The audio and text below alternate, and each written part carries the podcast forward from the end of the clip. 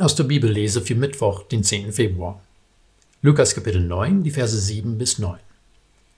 Der Tetrarch Herodes hörte von allem, was geschah, und wusste nicht, was er davon halten sollte. Denn manche sagten, Johannes ist von den Toten auferstanden. Andere meinten, Elia ist erschienen. Wieder andere, einer von den alten Propheten ist auferstanden. Herodes aber sagte, Johannes habe ich enthaupten lassen.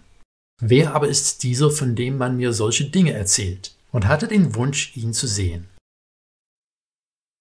Wer aber ist dieser, von dem man mir solche Dinge erzählt?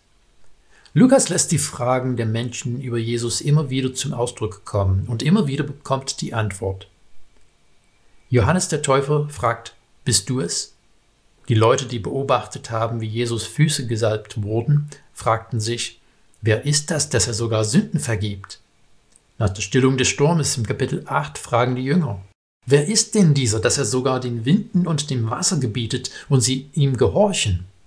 Und wenige Verse später kommt ein dämonenbesessener Mann und gibt die Antwort. Was habe ich mit dir zu tun, Jesus, Sohn des höchsten Gottes?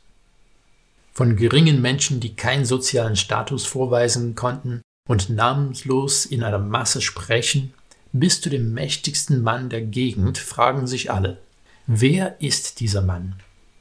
In diesen Versen wird eine Grundlage gelegt für den Text, der am Freitag in der Reihe der Bibellese drankommt. Die Menschen spekulieren, dass diese Macht bedeuten muss, dass einer der alten Propheten wiedergekommen sein muss.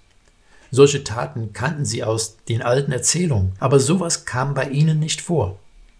Aber wer Jesus wirklich war, war etwas, was selbst seine Jünger lange Zeit nicht begriffen haben. Sie wollten ihn als einer der altbekannten Namen einordnen.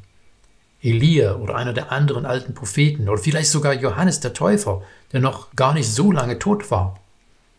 Das, womit sie scheinbar nicht gerechnet haben, war, dass Gott in Jesus etwas völlig Neues getan hat.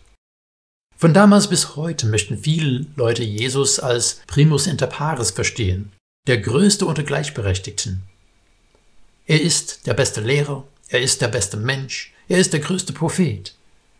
Aber Jesus ist viel mehr. Unser Text sagt uns, Herodes hatte den Wunsch, ihn zu sehen, aber als er seine Gelegenheit dazu bekam, war er enttäuscht. In Lukas 23 lesen wir, Herodes freute sich sehr, als er Jesus sah. Schon lange hatte er sich gewünscht, ihn zu sehen, denn er hatte von ihm gehört. Nun hoffte er, ein von ihm gewirktes Zeichen zu sehen. Er stellte ihm viele Fragen, doch Jesus gab ihm keine Antwort. Herodes und seine Soldaten zeigten ihm offen ihre Verachtung. Er trieb seinen Spott mit Jesus, ließ ihm ein Prunkgewand umhängen und schickte ihn so zu Pilatus zurück. Glaube ist eben viel mehr als Neugierde. Herodes wollte ein paar Zaubertricks sehen, und Jesus hat ihn enttäuscht. Aber damals wie heute, wer erkennt, wer Jesus wirklich ist und sein Vertrauen in ihm setzt, wird, wie seine Jünger, vieles nicht verstehen, aber letztlich erfahren, dass er wirklich der Sohn des höchsten Gottes ist.